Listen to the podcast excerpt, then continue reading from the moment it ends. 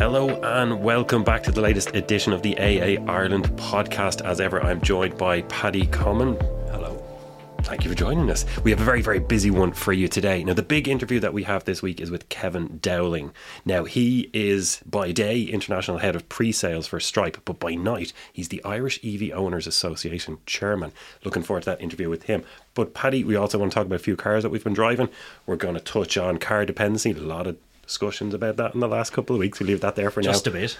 The IDT preview happened. Uh, March fuel price is going to be coming out as well, to keep an eye on that. But the first thing that we want to do before we kick things off is just thank you, the listeners. We have been rising up in the charts, and it's obviously down to people like yourself who are listening, spreading the word. So if you are, if you have the opportunity, please do share, like, and even if you can leave a review on whatever platform you are using, we would really appreciate it. And do please subscribe on whatever platform you listen to us, be it Apple Podcasts or Spotify. It really does make a difference. So thank you. In the event that your car requires mechanical assistance, the AA offers our customers the ability to log a breakdown in our app, log a rescue in the app within minutes, and have an AA patrol at the scene to assist you in approximately 90 minutes. Browse the AA app today to obtain great discounts from our partners, which includes perks like discounted fuel at selected Circle K garages across the country. let's stop begging people for things, Paddy, and kick on and talk about some of the cars that we've been driving because the last two episodes that we did were kind of one-off specials. Obviously, there was International Women's Day, and then we have the one about car dependency, and we're going to touch on that later as well. But yeah, so what? What? Paddy, uh, we've a long list in front of us there, so let's kind of just get through these today. Uh, you want to kick things off yourself there with the the MG4 you had a couple of weeks ago? Yeah, I was um, delighted by that car because I wasn't sure whether it was going to meet the hype. Because obviously, there's been a lot of discussion about the car. It's won lots of awards. Irish Times actually uh, named it as their overall car of the year. And uh, often with these things, you think, "Oh, is it going to be overhyped?" But it's so good. What a great car! Like, I mean, it really ticks every single possible box. The price is good, the spec is good, it looks good, the build quality is excellent, and as an EV, at its core job, it excels. Yeah, it, I I fully agree with you. Everything you just said. Like you know, also at the same time, let's not get carried away. It's not absolutely brilliant. It's absolutely brilliant for the price, like because it's just coming in at that price point and doing what it does is just incredible. But it, it it's better than some cars that are ten grand more than it. Oh, yeah, absolutely, and that's what I mean. Straight about it, like it's Yeah. much better than the ID3, and you know that's a car which is forty grand. So it's better than that in our eh, certainly in my view anyway, personal opinion. But it's it's it's a really really excellent thing, and it's now one of those cars that will become a genre. It's do you know the way you used to say, well, you know, something like a golf. The MG4 is now its own genre. It's like, oh well, you could get something like an MG4 for the same money. Yeah, You know, how many times have we said that over the past few months? yeah, it's become a little bit of a, a benchmark, dare I say? Yeah, hundred percent, and and it's um, it's one of those cars that is now going to transform that brand because it's so good that people are going to suddenly pay an awful lot of res- more respect to that brand, and as they should, and also to Chinese cars. Anyone who is naive, silly enough to uh, think, "Oh, I wouldn't drive a Chinese car or be snobby about them," go and drive that and come back to us. Yeah, yeah. If you're listening to this, take it out for a test drive if you can, just experience it. Um, kicking on, then around the same time, I had the Ford Mustang Mach E, which I just really, really liked. your first experience of the car. I've I've had one before. Um, I was curious as to yeah, you really took to it, and I had sort of forgotten a bit about it because it was quite a while since I'd driven it, and I got into it as a passenger with you, and it's quick. It handles really well. I'm not so sure about that screen in the middle, but it's a lovely thing. It I really liked, is. I liked the screen. It, I- it worked for me. I, I, the but like it was big. I don't like the yeah. Let me let me I suppose clarify. I don't like the but the volume button at the bottom. I imagine that's going to be an issue. Like, and how can you replace that and little things like that? That bothers me. But um, Yeah, I know my two toddlers' feet Yeah. would have something to say about that as they climbed around for sure. Yeah. Overall, though, I had a great experience with it. I mean, just so comfortable. It could take ramps, those little bumps, so well. Yet it could handle a little bit if you're thrown into corners. The range was really, really good on it. I just, just really liked it. I mean, as that's going down as one of my my preferred cars. and it of the last hasn't or so. sold. If you look at the numbers, they're really poor. Price. Mm, it's expensive, and even in today's context, and look, we're going to end up talking about it at some stage. But the thing that keeps popping up is Tesla. Because of the price changes to Tesla, everything is now through the prism of Tesla pricing. So you look at a Mustang Mach E for how much was your one that you had? It was close to 80 grand. And now, you know, is there a Tesla bar, bar the S and X? You know, so can you have a Model Y performance and a, a lot of change? And change. Like, you, let me just do quick maths in my head. You could nearly have the basic MG4 and a basic Model Y for that. I can't wait to see what happens at the end of this month. This March is the sort of deliver, one of the monthly deliveries for Tesla. We haven't seen very much Tesla activity. Let's see how they do this month because I think that's going to give us an indication as to uh, whether the pricing has really worked for them. Yeah, I wonder will the batch that followed the price drop come through around now? I don't, I haven't looked into that yet, but yeah, we'll certainly see numbers picking up uh, a lot shortly. Ora Funky Cat. How about that one? Yeah, I'm just out of it. Um, I only dropped it back a few days ago. The video, uh, the review is going to be up online in the next couple of days. So, I uh, now ah, stop me if I get carried away here, but I, I wanted to absolutely love it. I was prepared to say this is incredible. Everybody run out and buy it straight away, and I, I I couldn't get to that stage. There's so much about it that I love. Look, it's different. How many mid-sized SUVs are we looking at on the road today? Hardly inspiring. Then this comes along, and it's just a breath of fresh air, really.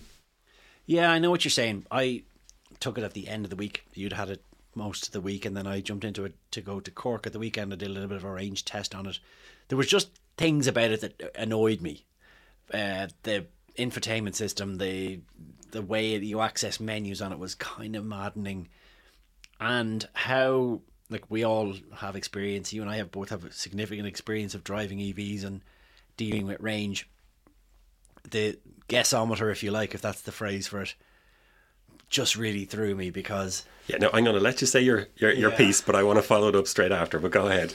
it just, I suppose, the performance was quite different, regardless of the guessometer. But I was twenty kilowatt hours per hundred kilometers on one direction, fifteen in the other direction, and this isn't a very big car, so it was quite significant differences in performance from one car on on one route. So that sort of bothered me slightly. But I would say that any vehicle would consider that. If you're going into a strong headwind and you're coming back with a tailwind, you're gonna you're gonna see that swing. And we saw it with another recent test we're putting a video out with with already. And the no, sorry, the one thing I wanted to follow up with there was, and this isn't a criticism of what you said. It's just what happens in general is that people look at the guessometer and this is the Bible. It's not. It's a guide. Like you, we, we both know if you get into an EV, you drive it really carefully around town, and then you go on a motorway at full tilt in winter the difference is about half and that's going to happen to a large extent with any vehicle how you drive it you know so people get in they say oh i've got 300 kilometers no you don't you've got let's say 75% that could be 200 that could be 400 kilometers Well, then is something wrong with the way this is done? Because you look look at the people who potentially will buy the Ora Funky Cat.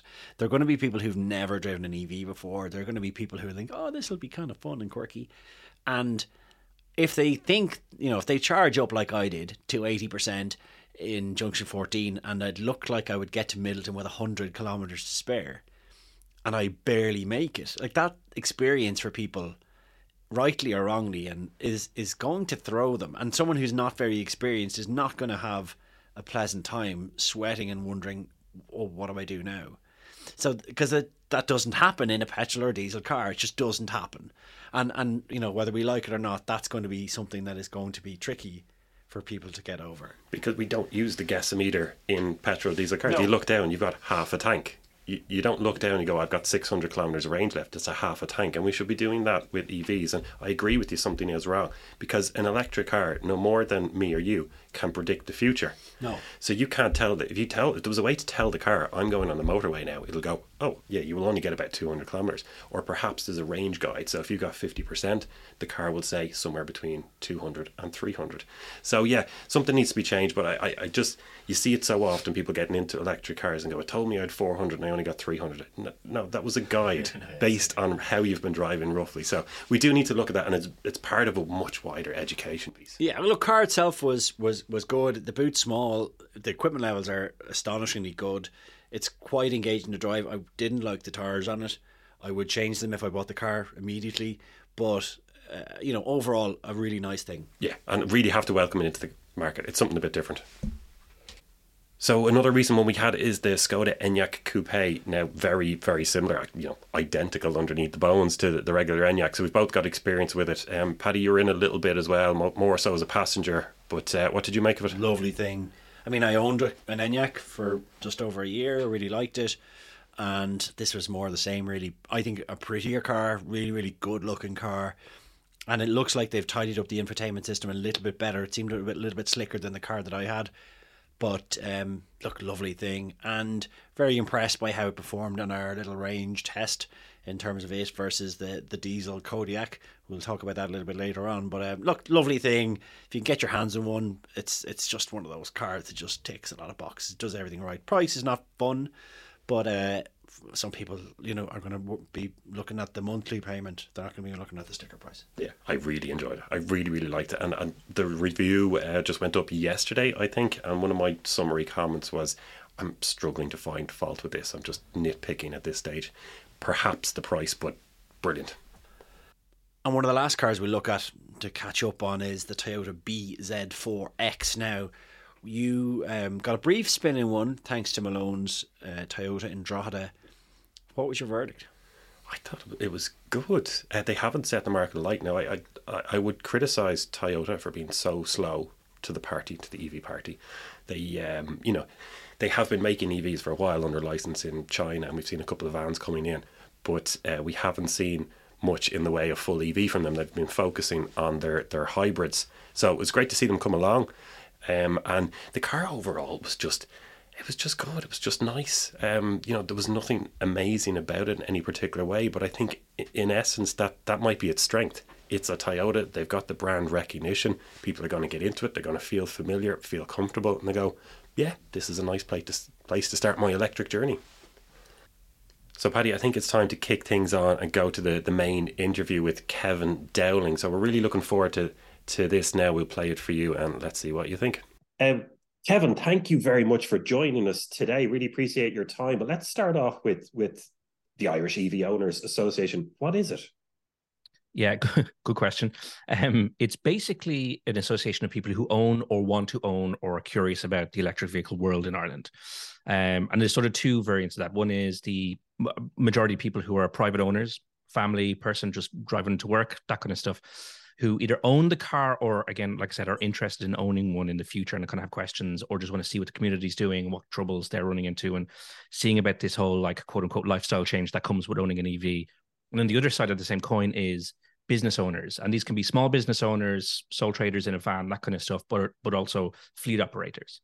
Um, so those two um, are kind of the the main body of people that we then, as an association, as a voluntary association uh, with a committee of eleven folks, um, represent, and we represent those people with um, public bodies, local councillors, TDs, anyone basically who needs to hear about what's going on with the actual kind of day to day ownership of an EV. Okay, so you said that there's a committee of 11 people, um, and obviously you're going to have a lot of members. Is it a, a big group, or where do you meet or talk, or how does that work? we meet on Zoom. Uh, the pandemic benefited us in that we all talk for the most part uh, through Slack, Zoom, all that kind of. We use we leverage all that technology, but um, there's a couple of things to get engaged with the membership. So as a as a committee, there's no point in us just going around t- talking about what we want and what we think about the membership themselves tell us what they want through a couple of different mediums. The first is we do regular meetups, and these tend to take the form of going to a place where there's charging infrastructure, meeting up with a few folks, having some coffees, nothing too crazy. The other one is, and we've got it coming up in April this year, is we have an AGM where we'll book a hotel space or something similar to that, um, and get everyone in a room. And they that's where people field motions for the year and kind of talk about here's actually what's on my mind, here's the agenda. And if you look back after over the last few years, you see the agenda shifting. Because when I joined or when I started thinking about these things, um, it was about five years ago, I think. And at that point, you're talking about like the Maven group. You're not even at early adopter stage in the EV ownership cycle. So you're talking about people who are getting into car parks to talk about the drag coefficient and how that affects their battery. Um, then you move into the mass adoption phase where we've got people like uh, you've got a lot of like Nissan Leafs and things like that at the very, very early phases. Now we're we're way in, right? So everyone has an EV or everyone's going to have an EV. And that's the end of that. So you can see all of it switching from car ownership, what it's like to own the car, how the car feels, looks, all that kind of stuff, all the way down to don't care. There's a million cars on the road now. It's all good. We can whatever car shape, size, or performance you want is probably available on the market. It's now what's the charging infrastructure? What's the lifestyle that's going on? How are the government en- enabling all of this stuff? How are we impacting our how are we impacting like fossil fuel forecourts, all those kind of things?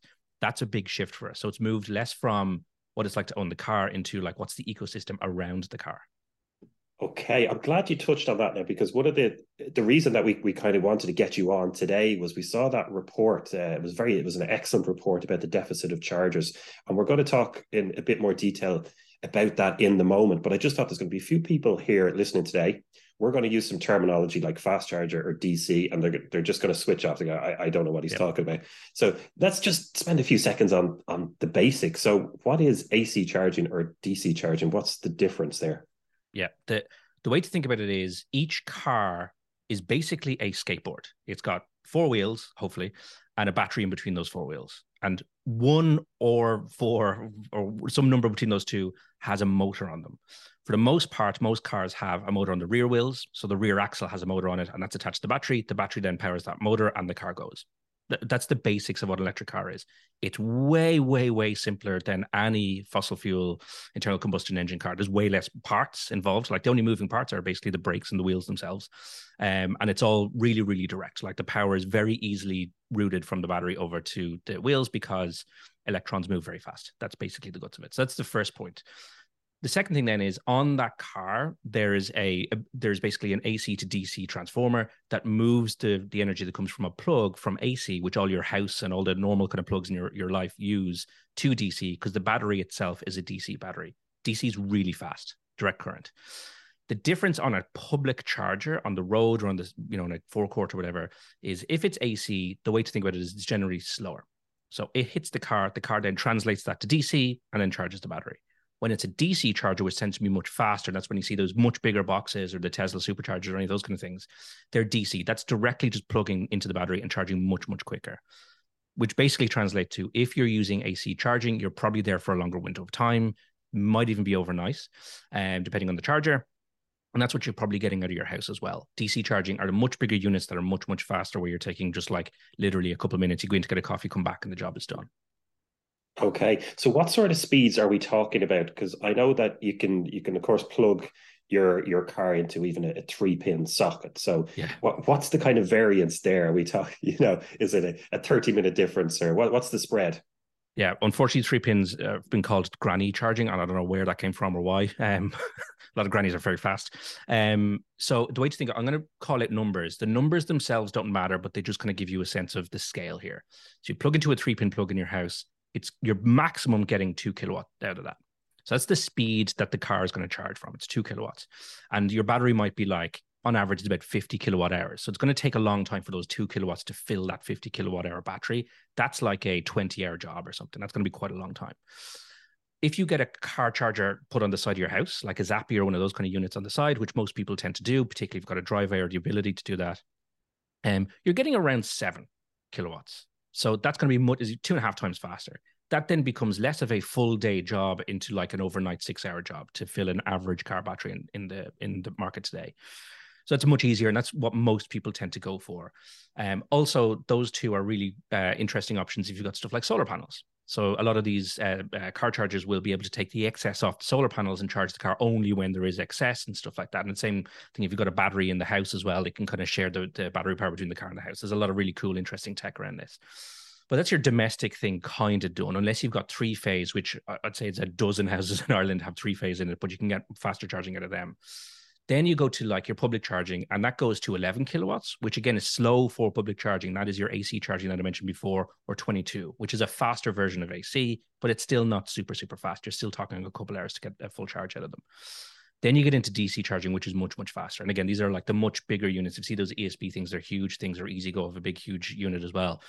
That's when you get into DC charging, and it kind of starts at 50 kilowatts. So you think we started with the three pin plug, which is two, all the way up to 50. Now you're just talking a few minutes. Then we go into much faster things. We've got like 100 and 150 is actually quite common on um, motorway kind of journeys when you're stopping off at any of the big high capacity chargers or again, the Tesla superchargers. And now Tesla have a couple sites in Ireland where you've got 250. So it's going to get faster and faster over time. Like for now, if you go to an average fast charger, if you plug the car in and go in and get a coffee next door and come back, the car is probably at the limit that you want it to be at. Right. The other benefit of this is you don't have to go talk to people. Not that we're all antisocial or anything, but you, you don't have. There's no faffing with this. You just plug it in. There's generally an app or a QR code you scan. It starts charging the car, and then you're free to do whatever you want. Um, so it's actually a big benefit to forecourts because a lot of the margin they're getting is out of coffee and sandwiches and stuff like that. So you're focused on getting coffee, sandwiches, going to the loo, changing an appy, whatever it is, um, and the car is off in the background charging for you, which is great. Excellent. Okay. Well, look, I think we'll we'll move on just to talk about this study now. So I, will let you introduce it, but it was about a deficit of chargers, and and people who are listening to this podcast now regularly, they might have. Uh, come across, you know, myself and Paddy doing these longer trips. Paddy would go to Cork a lot, but we also did one where we drove all the way from Mizen Head, uh, 600 kilometers back up to, to, to Malin Head and Donegal. So we did a lot of charge, and there was about 1,500 kilometers overall two or three days. Mm and we've used a lot of these a lot of these fast chargers but in a car like the Mercedes Benz EQS 450, I mean, in winter conditions, we knocked 600 kilometers out. It's incredible, but not everybody drives those kind of cars. Yeah. So you got to stop and charge. And I'm seeing queues now uh, come across yeah. the odd charger that's broken. So can you just, uh, off the back of that, just just introduce what that study was about the deficit of chargers? Just tell us a little bit about the background of it and how you, you came up with that. Yeah, there's a couple of things. So, uh, two of our committee members, uh, Matthew and Eamon, uh, are engineer heads. Uh, so there's a, a, big variance and a lot of diversity in the types of people on the committee. Those two guys are very, very engineering, and um, they wanted to look at the numbers and find out like what is actually happening on the Irish roads because we can make loads of assumptions. We have our own stories. Members give us stories all the time. It's all brilliant. But what is actually going on day to day is an interesting, or, or, what's going on day to day, but also how do we plan for the future is a really important narrative for us. So, like I said, we've gone from the narrative of like what's it like to own a car to we can assume that's all kind of like pretty buttoned up now, uh, to like what's the ecosystem. And what we're basically assessing here is the ecosystem isn't ready for today. So, what do we need for the future? And considering that in 2035, the EU's now regulations say that we're not going to have um, fossil fuel cars sold, we can assume that there's we're already at the point where everyone wants to get an electric car as their next car. But if you're getting in towards 2030, the, the chance of anyone buying a fossil fuel car is quite low because why would you buy a car that in five years' time is going to be banned from sale anyway? Right. So we're going to see a huge adoption curve in the next few years on this. Um, and we're obviously hoping that that spills into second-hand cars and just the ecosystem around EVs getting much, much healthier. And we could talk about that in a few minutes. But basically, this means there's a just transition starting to happen. We're starting to see more and more uh, proliferation of EVs on the roads. That includes fleets, etc. What's actually happening when you're driving on the road? Right. So we talked about the home charging situation. That's preferable for most people. We do a survey every year where we're around about 80 to 90% of all the respondents say that they charge at home. But that's be that's probably the type of person going to buy an EV right now. Right. If you have a house with a driveway or some facility that allows you to charge regularly, an EV makes a lot of sense. If you don't, if you're in an apartment or you're renting or whatever, and you have someone who, who's blocking you from getting a charger and you're reliant on public charging, the situation is very different for you and you're not filling in that survey in a positive way. So we decided to take a survey to go like, okay, if we look at the average journeys that are quite long, like not the ones where you're going to the shops or going to to um, crash or whatever, um, when you're going the M7, M9, all those big roads in Ireland, going from Dublin, Cork, Dublin, Waterford, Galway, etc., etc. What are what's going on in those, and what does it mean um, for you in an EV when you plan that? Because the ideal situation, you don't plan at all. you just rock into whatever forecourt is there because you you need a coffee and you plug the car in while you're there, which is what you do with a fossil fuel car. You don't keep and pay attention to the dial as it goes down. You know you're pretty comfortable that you're going to be able to pull into a forecourt and fill it up with petrol or diesel. We want that to be the same case for EVs. But what we're seeing is when you go to a forecourt or a car park somewhere that has charging infrastructure, there's a unit there that maybe serves two or three cars at the same time. What that leads to is then, as you say, at peak hours or peak times, or when there's an event on, we're seeing queues. So what Eamon and Matthew did on the committee is they looked at on those roads, how many forecourts are there? So how much services are provided on those roads for drivers? and then how many are how many of those have EV charging, and how does that compare to all of the fossil pumps that are on the road? So we look at some of these roads, we then come up with a little formula that says, like on the road from Dublin to Cork, for example, it's currently rated at minus 19, which says that there's 19, there's a, a deficit of 19 chargers on that road right now. We did this for a whole bunch of routes, and there's a nice table on the website if you go to it and check it out.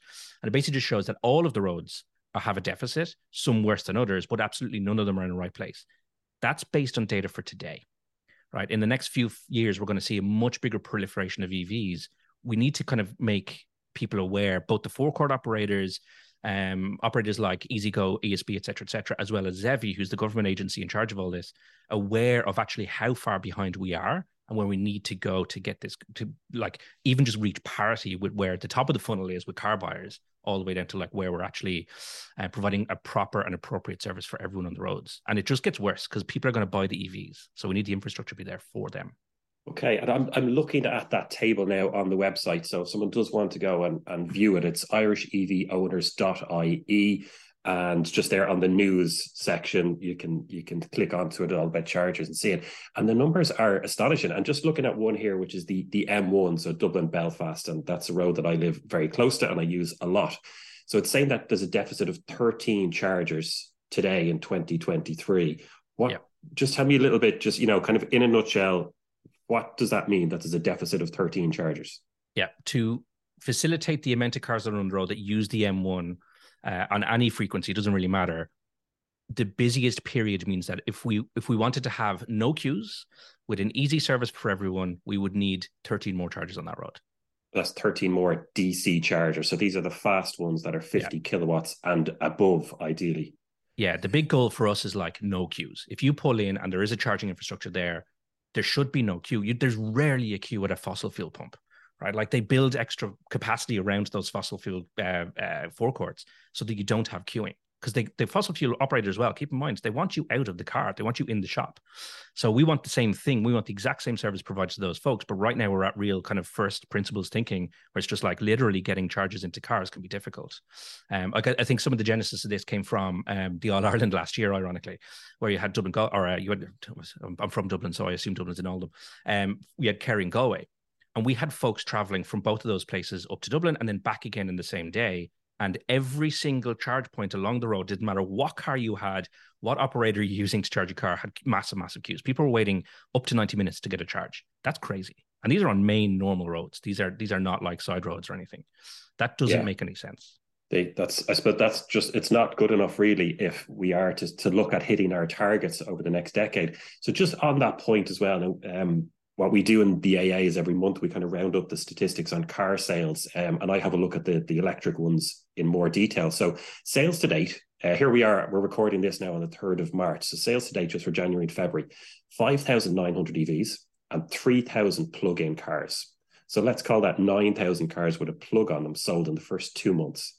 Yep. Now, if I look at the table, really, really great table that you guys have up there, deficit of 13 today on that road we spoke about, but that's gone out to 24, to 48 in 2027, and to 96 in 2030. So yep. it seems to me that there is a serious crunch coming. Is that fair to say? Yeah, and I would also say those the numbers as we go forward are probably conservative. I think the the growth rate of EV is going to be much bigger than we think because what we're considering is the math that we can do is as you mentioned, the net new going into the market. So people buying new cars, is a couple thousand every single month. Um, that's growing quite aggressively. Also, to belabor that point, the plug-in hybrid cars, that number is dropping. I think the people who were buying those cars are just buying full-on battery electric cars now.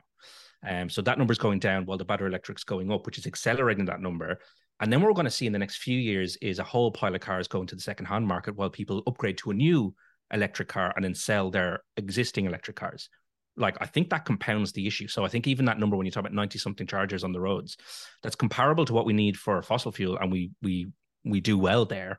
Um, but we need to start to think about the future of this. And like it's a public private partnership gig. It's not just the government going and, you know, dropping chargers in everywhere. The government's role here is to advocate for it, but also to make sure that the grid is capable of this.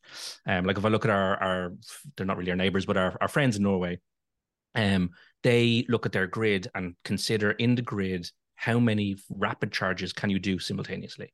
And the last time I looked at it, which was last year, was about three and a half thousand simultaneous fast or rapid chargers uh, can run to fill up those cars. We're nowhere near that.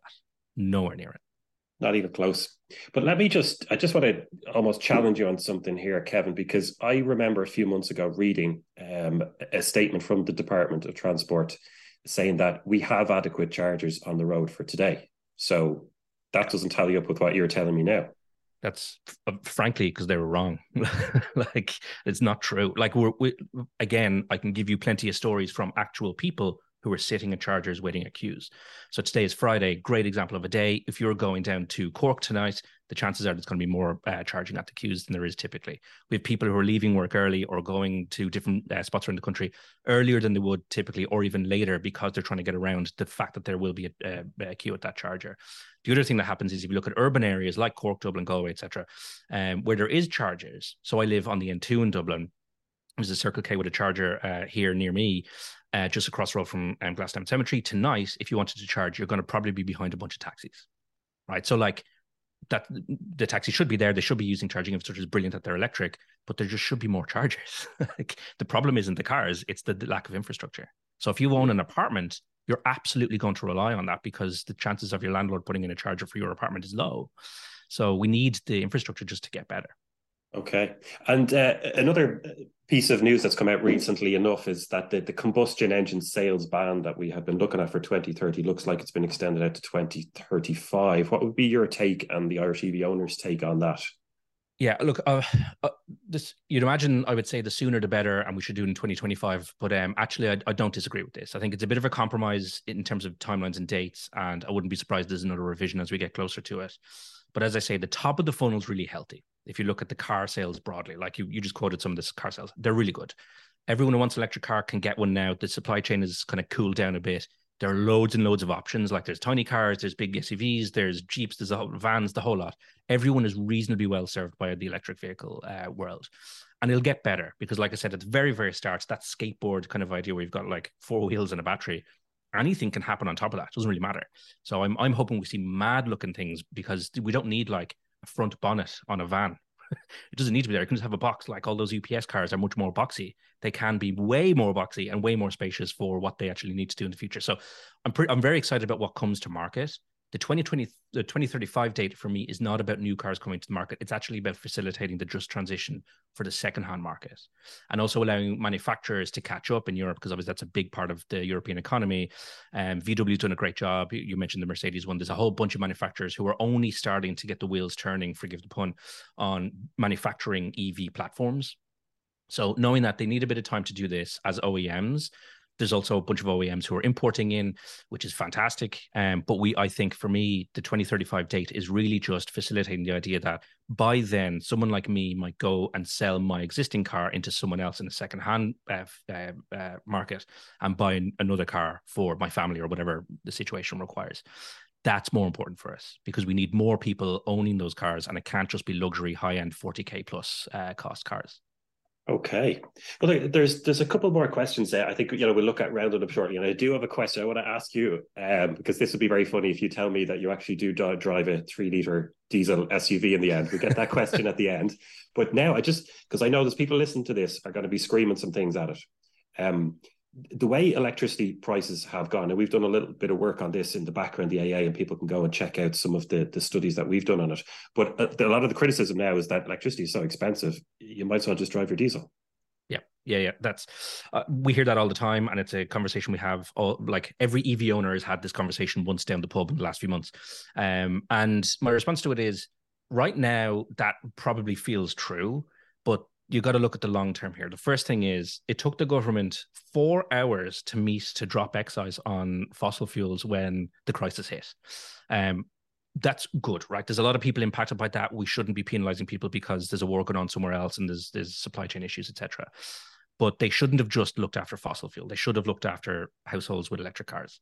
Um, and I know households are getting the 200 euro grant and all that kind of stuff, and that helps but if you have an electric car, your costs are inherently higher with electricity than it would be for someone who doesn't have an electric car. But that cost to diesel or petrol is just offset somewhere else. It's a different bill, so you don't really feel it. Maybe you don't see it. Um, so I think all of these things, I think it probably balances out reasonably well right now for the average user. But the government has done more for the fossil user uh, as it stands right? So that's yeah. the first thing. The second thing is this will cool down. It will calm down. I know the uh, wholesale prices of gas, which is what we're kind of beholden to, that's dropped. So the next few months, you'll see the cost of running your house uh, drop again. This, the other thing here is there's a massive thing we just haven't talked about it today, really, but it's the the climate impact of this is just massive, right? The long tail of this is that we're going to solve for the climate crisis. It's not about just switching everyone from a fossil car into an electric car. We also need to think about the modality of urban areas. Like everyone shouldn't just have an electric car. We should be thinking about cycling and having buses and all that stuff. Where there's a vehicle on the road, it should be electric. And we need to electrify quickly because the climate's not going to slow down. Like it's getting worse and it's going to continue to get worse until we do this. If you're in a household, the couple things you can do to actually help offset this is one, get an electric car, two, plug it into some solar panels, which then completely alleviates a lot of the pain that you have with uh, prices right now. But imagine in the future when the prices cool down a little bit, and again, we're talking about months, not years, um, and you have solar panels on the roof, it offsets it again. And then the third one is kind of a completely different thing is uh, eat less meat in an average household, if you just do those three things, you've done an enormous amount to help with the climate crisis. There's a lot that needs to happen on a macro level. Don't get distracted by that. But owning an EV is one of the simplest, lowest hanging fruit things you can do in Ireland to offset the carbon uh, issue we have today. The price of electricity is going to come down. It's probably on par today with what's happening with fossil fuels, and that's with fossil fuels having dropped excise. That will that will balance, and then it'll rebalance again where electricity becomes cheaper. Um, but again, there's no way for a fossil fuel car to be filled from the sun. It's just never going to happen. So think about the long tail of this. The other part of this is, and I know this is an easy one to, to walk out with these things, is the total cost of ownership in an electric car is minor compared to a fossil fuel car. I mentioned this at the start. There's like 10 moving parts and half of them are buttons in the in the cabin. Right. There's very little that can go wrong inside of an electric car because there's just a battery on a skateboard. So from that perspective, that completely wipes out. Like I, I, one of the questions I get from a lot of members is like, what do the NCT guys actually do with an electric car? Like, assuming the lights work, what else do you do? Like, because that's a real question. Like, the brakes aren't even used that much because you've got regenerative braking in most of the cars. So like, think about the long tail. You don't buy a car for a 12 month window. And we're currently in a weird 12 month window with the cost of energy but that's going to get much easier, much better. And I think the cost of electricity will drop and it will drop again over the next few years. When we get to 2035, this conversation will sound crazy because in Ireland, even we'll be generating much more power to our grid from wind. More houses will have solar panels on the roofs, et cetera, et cetera. And again, none of that benefits a petrol or diesel car at all. Yeah, that like what you just said there tallies up with the the surveys that we do on petrol prices around the country, and we've now introduced an electric um, variant to that as well. And it's significantly cheaper, even with the astronomical prices we're facing at the moment. It is still significantly cheaper to power an EV. There are yeah. theoretical cases where they're on parity. Um, if you take a very fast motorway drive um, and you charge only on the public charger, yes, they're about the same, but in general, much cheaper. Look, I think we're we're kind of running out of time, or we're getting towards the end. So uh, do you drive a, a, three liter diesel SUV, Kevin? Or basically, I don't. what do you drive? I don't. I drive a Tesla Model Y. Okay, and t- can you tell me why? Why did you go for the the Model Y? Um, I well, I, to give you the story, a couple of years ago, I bought a Model Three. Um, and if the Tesla guys are correct, it was one of the first 15 on the road in Ireland, uh, but they could be lying to me. Um, so I went in, and that experience was mad because electric cars were weird, Teslas were weird, they still are. Um, and I went into the shop, and they're like, ran through like how to use the car. Like I've like I've never no one's bought a car like this before where you sit down and have like a weird lecture with four other owners and they kind of walk through the whole thing. I don't like to do that anymore. But anyway, uh, then the pandemic happened and we ended up having two kids in the three years between then and now. So I ended up then upgrading to a Model Y. Um, it's I say upgrade, it's basically the same car, it's just bigger fits the kids better. The, it's actually the boot is what I bought it for. Um, but then I sold my Model 3 to my mother-in-law. So my mother-in-law is driving around a dual motor red sporty car where I'm driving a SUV thing. Do. It's a fine car. I think off the top of my head, I have 854 liters of uh, of luggage capacity in in that. Yeah, you um, need every single one of those liters. I hear you. But look, I have to say, Kevin, uh, I really enjoyed this conversation with you. I appreciate you taking time out of your own day um, to come on here, talk about the Irish EV Owners Association, but also specifically to go through that study and that report that you guys released. It really is fantastic. So go on to the irish irishevowners.ie. Uh, Kevin, thank you very, very much for joining us today. Not at all. Thank you. So that was our interview with Kevin Dowling, and really appreciate him taking the time to come on with us. Some really interesting points. I thought that the survey is is fascinating. This deficit of chargers is a really really interesting way to look at it. But Paddy, what what are your thoughts? So obviously we, we had a good discussion with Kevin there about the state of the infrastructure in Ireland. It's obviously lacking. We need a lot more points. What's your take on it? Because we've both driven a lot in of electric miles over the last few years, but you do a lot of trips down the country, 600 kilometers in a weekend. What's your impression of the? For me, I, I've I've never really encountered um, many problems in terms of volume of chargers. I use Ionity a lot, and the Dublin Cork route that I use, it's fine.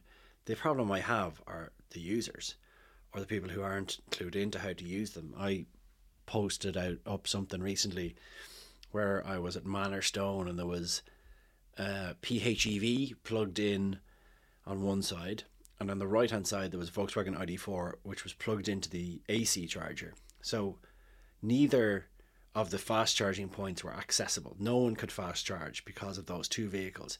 Oh, plus the ID4 was parked in the middle of two spots. And and you know I posted the picture online. It was absolutely maddening. You had a similar experience in Drogheda the other day. What was that one? Yeah, I, I plugged up. There's a fast charger there. There's a, a there's two spots, parking spots, uh, places laid out in front of that machine, and the, the the main one that's directly in front of the DC charger is occupied by a rather large Range Rover, uh, a plug-in hybrid, and that had been there for three and a half hours, and it was only drawing two kilowatts. And then the spot beside it, there was an ID3 parked up, not even plugged in. So this is somebody who just pulled up, said, "Oh, there's an EV spot." I'm just going to park there because this is a busy car park. I'd like to think it was simply just a lack of education. I know, but it was kind of blatant. Like it, even if they attempted to put plug it into the AC charger, which was actually taken by the Range Rover Yeah, course, yeah. So, but anyway, and uh, so there, that was a unit that was sitting there for, for three hours unused as a fast charger. So now ESB ecars are going to show us the statistics and say, well, look, nobody used that for four hours that day, and in fact, cars would have been driving by looking for a charge. because we're not far away from the the point of it being a capacity issue. It's really not far away. Like I mean, if you get to if you're in Circle K in Cashel on any given Sunday, it's it's tricky. There are like Ionity's constantly full, and there are people waiting for them. And this is at the volume of EVs we have now, and that's just going up exponentially. How we're going to cope with the main arterial routes remains to be seen. I would go one further, Paddy. I think we're there. We're at that crunch point already. And you know, I've been driving EVs for a number of years now, and, and you know, I, I, I like them, thoroughly enjoy driving them. And it's just getting that little bit harder to recommend them now because I know the pinch points. And as you said, it's getting worse. Well, it, it goes to back to the point of the other day when I was in the Ora Funky Cat and I was going to Midleton and back. By the end of the day, I wish I'd taken the Skoda Octavia diesel we have at home. We just we don't want to be in that position because the car itself, you know, put on the adaptive cruise control, it's great, it's quiet, it's silent, you know, it's really really comfortable to drive, and then it's just uh, yeah, you pull up somewhere, there's somebody waiting. But but whose job is that, Blake? Whose job is the education? When what the guy who plugged who parked in between two spots in an ID four. Uh, you know why has that happened? Because he, he's a on the wrong charger, and b he's an asshole because he's parked in the middle of two spots. So like, what? Where is the education there? Sounds like a not very nice person, to put it politely, hmm. who just And- parks in the middle of two spots no yeah. matter what. You know? always exist, right? Yeah, I mean, I my my take is I I put a lot of the blame at the government. Like at the moment, the business case for companies to put in chargers is it, it's a very difficult case to make. I mean, you know, a decent fifty kilowatt unit is going to be 40, 50 grand thereabouts. You know, you've got network connections, planning permission, and even you look at like what e- EasyGo are trying to do. They're making a great effort. A small Irish company deserve huge amount of praise for what they're doing, but they just can't get planning permission. So now what they're doing in some places is they're taking old phone boxes because they don't have to get planning permission to run a cable under the road and into the phone box, which they can then turn into a charger. But is the problem now, Blake, not charging on, on slower chargers? I mean, if for most people commuting or driving around and they, they can charge at home, and if they don't have a charger at home, right, maybe they have to try and find another solution. But for me, anyway, the bulk of the issue is on crossing the country.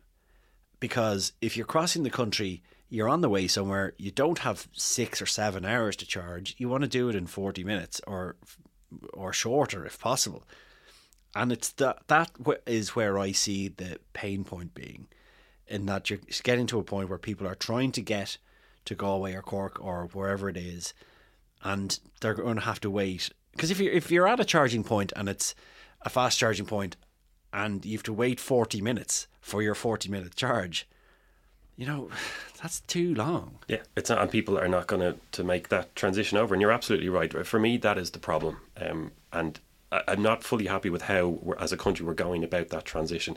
So, the idea of having one DC charger every 10 kilometres between Dublin and Cork, and you go, oh, look, that's loads of chargers.